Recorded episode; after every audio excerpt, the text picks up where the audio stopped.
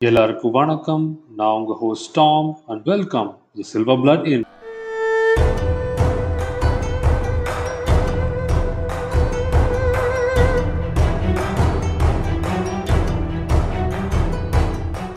Remember how last time we left off with Oda Nobunaga seizing Kyoto and Ashikaga Yoshiaki as shogun? You see, there turned out to be one small problem with that. Yoshiaki actually thought that he was going to get to be shogun. Nobunaga, on the other hand, was pretty sure that if anybody was going to be ruling Japan, it was going to be Nobunaga. With this in mind, trouble started after a scant few months in Kyoto. Nobunaga made Yoshiaki send letters to all the surrounding daimyo inviting to take dinner with him.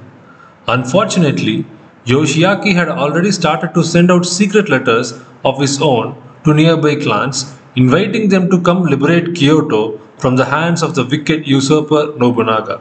So you can see how this dinner invitation might seem suspicious to some people. Head of the Asakura, one of the powerful nearby clans, saw through this offer of evening snack with Yoshiaki, realizing that Nobunaga was behind this whole thing and decided that it was a trap. Of course, the invitation had technically been from Yoshiaki and not Nobunaga.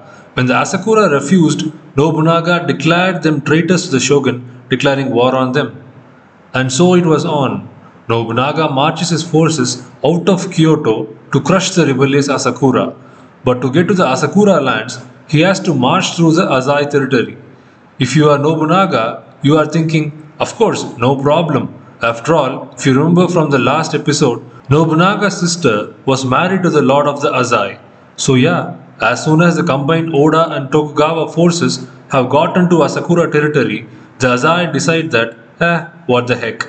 They have known the Asakura for longer, now is a good time to revolt. So now, Nobunaga's forces are trapped between two powerful clans. The Azai have cut off their retreat to the rear, and the Asakura are in the front of them. The supply lines are in ruins, and they are outnumbered. Nobunaga's first response was to fight everybody, but luckily his generals convinced him that they could split the army and safely slip away from the back roads. Here, you got to give Nobunaga some credit. One of the reasons he succeeded where so many others had failed was that he always played to win. He was willing to take a desperate gamble if it was the only chance he had, but he wasn't a man who acted rashly or out of temper. Oh man, but let me tell you, he was pissed. He withdrew, but he was going to kill his brother in law. No, literally, he was going to kill his brother in law. But it got worse. The Oda column is sneaking through the forest back roads. Nobunaga is cursing loudly about the treacherous Azai. When suddenly there is a noise from one of the trees. A ninja, Sugitani Zenjubo, has been lying in wait for them. He fires his first shot from an arquebus, tosses it aside, and fires a second shot from another arquebus he had primed and ready. Both hit home. Nobunaga was thrown off from his horse. Chaos erupts. Sugitani Zenjubo flees, but his job wasn't done.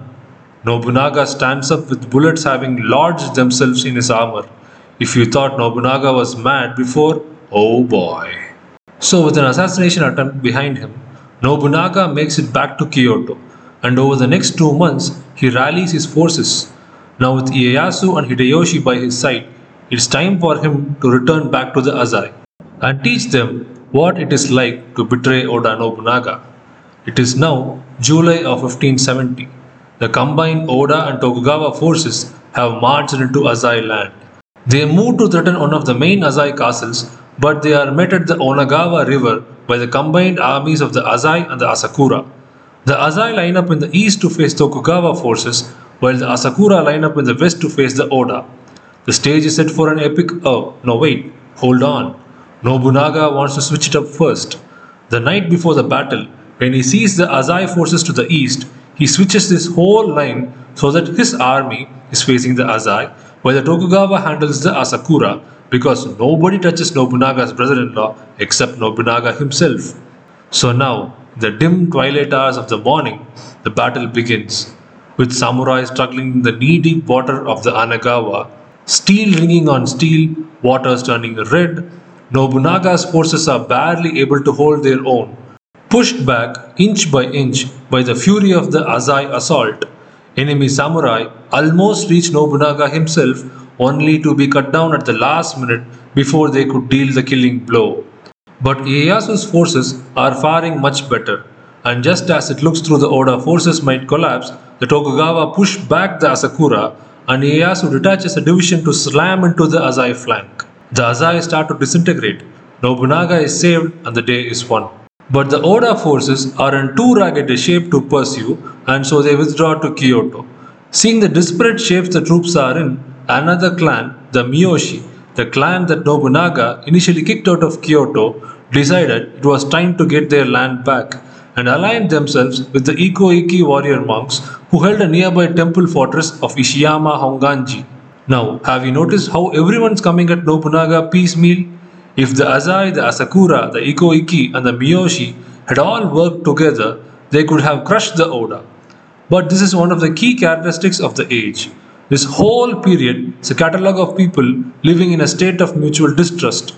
This is why the Oda Tokugawa alliance is very important.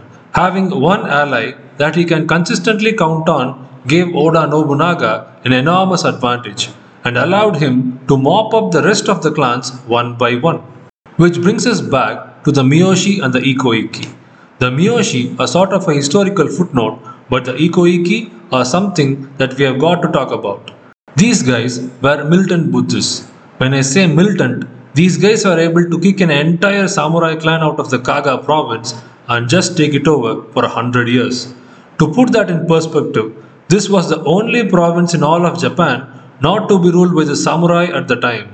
These guys scared the heck out of Oda Nobunaga and Tokugawa Ieyasu. In fact, they were probably the biggest obstacle between Oda Nobunaga and unifying all of Japan. Luckily for Nobunaga and Ieyasu, the warrior monks were more of a loose coalition than a unified group, suffering from the same distrust and fragmentation that afflicted the rest of the country. Now, in this case, the warrior monks giving the Oda trouble were from the temple of Ishiyama Honganji, a vast fortress complex at the mouth of the Yodo River. Nobunaga sallied out with 30,000 men to reduce the temple. He had to. You see, the thing with the Ikko-Ikki was that they weren't a clan. They didn't follow the same rules of territory. A samurai clan had its domain, and if anybody entered it, that meant war. But the Ikko-Ikki were monks, which meant that sure they had the province of Kaga, but they set up their temples wherever they pleased. After all, it's hard to stop your own peasants from building a nice peaceful temple in your province.